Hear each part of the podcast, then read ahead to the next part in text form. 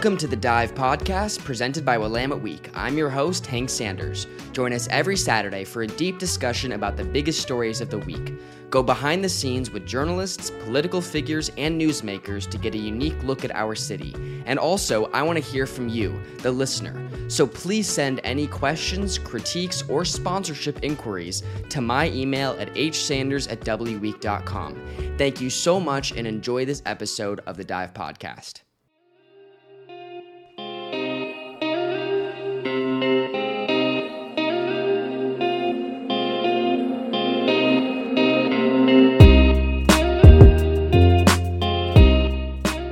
Welcome back to the Dive Podcast. I'm your host, Hank Sanders. Today is December 11th, and we have a great show for you today. We have a very special show as well. It's number 50 for us, so we want to just take a second, say thank you to everybody who's been a listener since the beginning, or if this is your first show, thank you so much for joining us and coming along for the ride. We really appreciate it.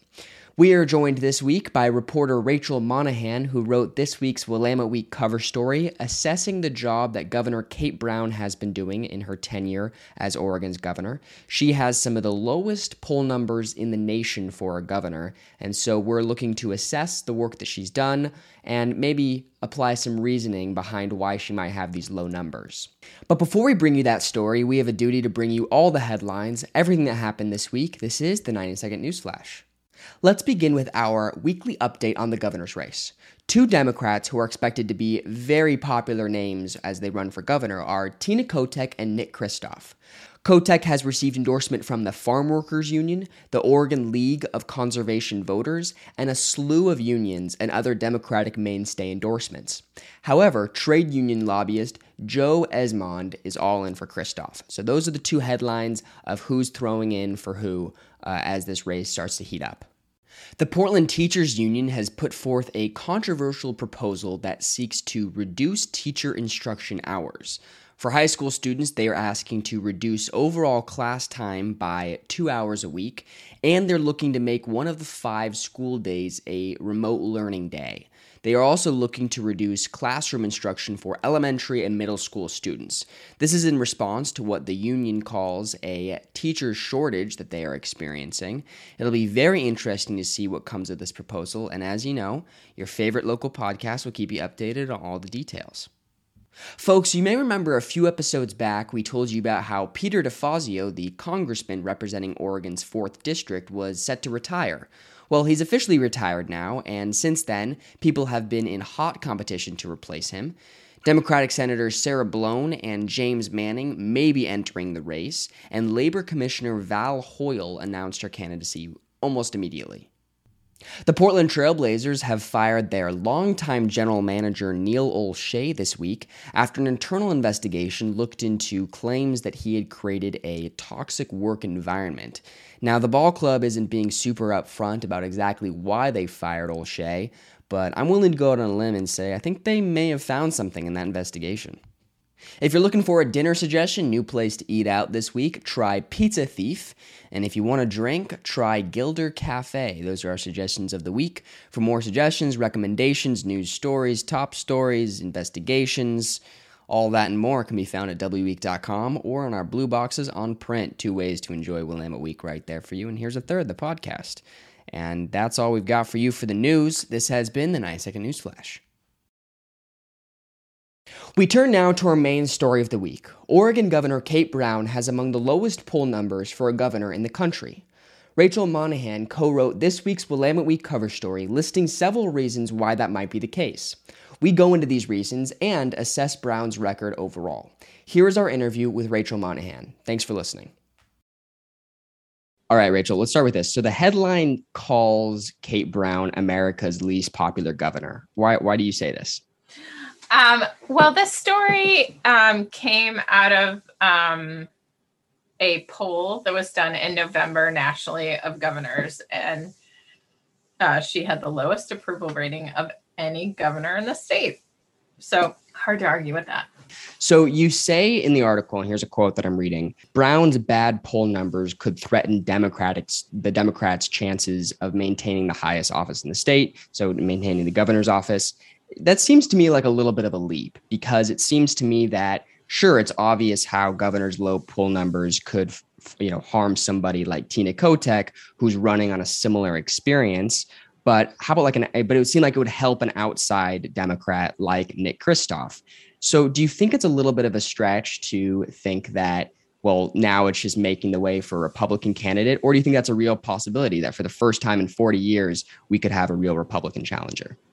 Um, well, the easier part of your question to answer it, or the uh, to pick on the question slightly, I think there's a chance of an independent being in the governor's office. Um, that certainly changes the dynamics of the race. We have already seen Republicans run against Kate Brown. They did it in the legislative legislative races. Uh, we already know that Republicans will run against Kate Brown as a figure. And the reason that they did that is because she was unpopular with their constituents. Before we get into some things that could be bringing down her poll numbers, let's first just start off. What has Kate Brown done well? This is a hard question for me.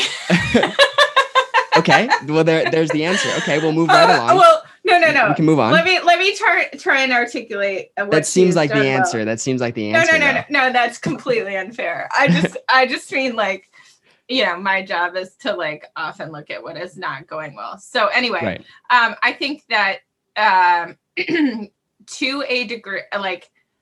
I think that what people are going to remember from this time is the pandemic. Um, her last two years will be defining of who she is. And Oregon has had fewer deaths than almost per capita than almost any state. And what and, are the? I, I, did want to know what were the other states that are on Oregon's uh, playing field. Uh, I'm forgetting, but Washington, Hawaii, Vermont, I believe. I could be wrong on that one. Oh, you know what? Maybe I should look this up and answer your question. No, you're good. But U- Utah is Utah is there too. Yeah. So while we're looking that up, let me ask this question. So a lot of your article was trying to go into a couple reasons why Kate Brown's poll numbers are the lowest in the country. And one of the reasons that you accredited to was her very forceful response to the pandemic, which maybe were great because Oregon is on par with Washington and other states as being among the lowest in the nation for death per capita. But I want to I want to throw this at you. You know, I think about when I went to high school Lincoln High School. Lincoln High School has really great graduation numbers, kids go to great places, and our administration's popular, but I don't really credit a lot of our success to the administration. I think that, you know, the parents are affluent so they can get kids tutor programs and they push their kids to not only go to college, but to go to great colleges. And so I think that it's less because of really great principals or vice principals and because a, a lot of to do with the kids and the kids that go to the school. Similarly, if you were to ask me, Hank, you're going to be governor of one of 50 states, one of any of the states you choose during the pandemic, what state would you choose? I would choose Oregon because we tend to be more liberal. That means people are going to listen to mask orders a little bit better. Our city isn't as dense as like New York or any of the cities in California. So it's like Oregon and Washington to me would just seem as obvious reasons, you know, obvious places where we would be able to handle the pandemic better.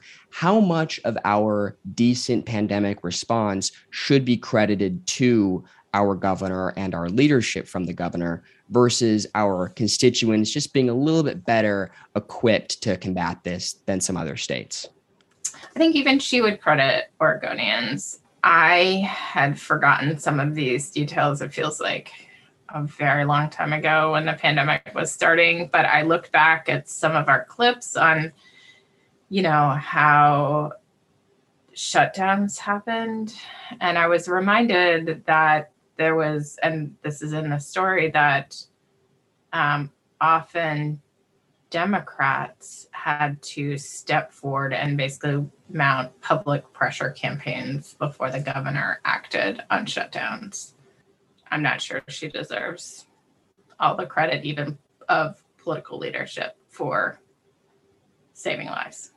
I want to talk about this as well. So, sexism was one of the reasons why poll numbers are low. I'm aware that sexism is very rampant in politics and every field, but poll numbers are really just the constituents saying whether or not they like or dislike the leadership that's that's in power. And it seems like right now Oregonians are incredibly unhappy with their leadership. I mean, the only reason why Mayor Wheeler has a job is because the recall effort was handled so poorly. And Dan Ryan is going to have a serious competitor, and Jo Ann Hardesty is going to have a serious competitor. And even nationwide, Joe Biden, his numbers are in the are in the toilet. Uh, you know, Gavin Newsom was had a recall effort. You know, De Blasio is the least popular person in the entire world ever. It always has seemed that way. So, how much of her poll numbers, again, do you think sexism is playing a large role, or do you think people are just so unhappy right now with the way that she's been that that Oregon is being led? Well, I think it's complicated. Um, again, one number that wasn't in the story, but I think is revealing of uh, sexism is there's a pretty big gap in who disapproves of Kate Brown. Um, men disapprove of her much more than women. So um, that was interesting to me. Um, but, you know, her allies give her credit for being collaborative. Um, you know, we've seen some of her public indecision on COVID. Um, and I think that um, I'm fairly convinced that that kind of criticism of a man might not have stuck to the governor quite the same way. Um, but because she's a woman, woman, and like women are viewed through the lens of maybe not um, being forceful enough at the same time as they're judged as potent- potentially being too forceful if they are forceful. Um, anyway, I think that her indecision maybe sticks to her a little more than it would if she were a dude. That's one. That uh, that's my kind of speculation on the concrete numbers that would point to the polling that shows men really disapprove of her a lot more than women do. Yeah, makes sense. So you go through a bunch of reasons. Oh, uh, so like uh, my bottom line is yes, and there are other women on that list of governors. They're not very many, but she's also the bottom of the women. So she, so of the women, she's she's the bottom. Right, because she's at the bottom of the list of governors in terms of approval, and there there that's, are eight others. That's how math. Yeah, that's, good, that's good brain work. Um, so you go through a bunch of reasons why Brown has poll numbers that are low.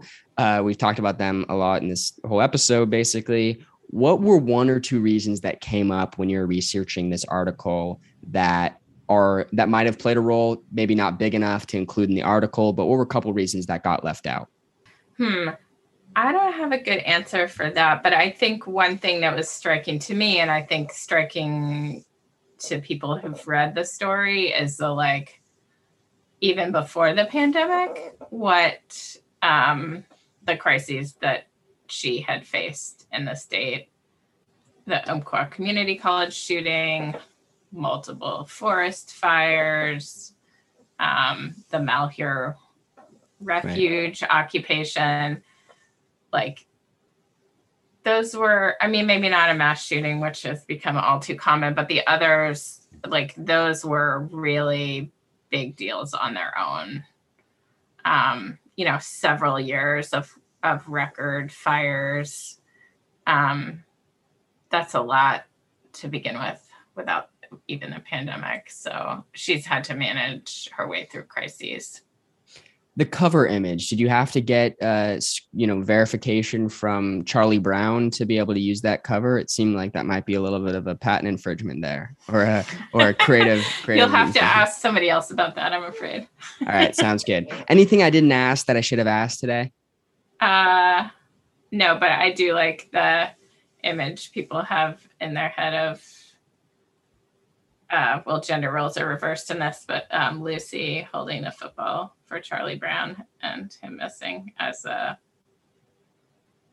one image or metaphor for um, trying to understand what's happened in the last six years. Um, and you know, we didn't hit, we didn't use that metaphor in the story itself, but I did like the image for for that kind of little gag.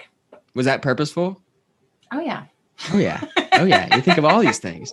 Think of all these things. All right. I appreciate it. At least I didn't come up with that idea, but I believe it was. So. Okay. Anyway. Fair enough. Fair enough. Uh, I appreciate it. Talk to you later. All right. Thank you, Hank. Bye. Bye. Always trying to keep my balance, but my surface gets thinner. What used to be a bridge is now the width of a razor. The ones who care about me watch my face get thinner.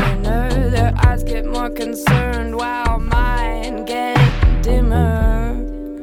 Started out having fun, just another way to play. Now I'm falling headfirst into unforgiving ways. Well, folks, that's our show. Thank you so much for listening to this episode of the Dive Podcast. Take care, stay safe, keep reading. For Willamette Week, I'm Hank Sanders. We'll see you next week.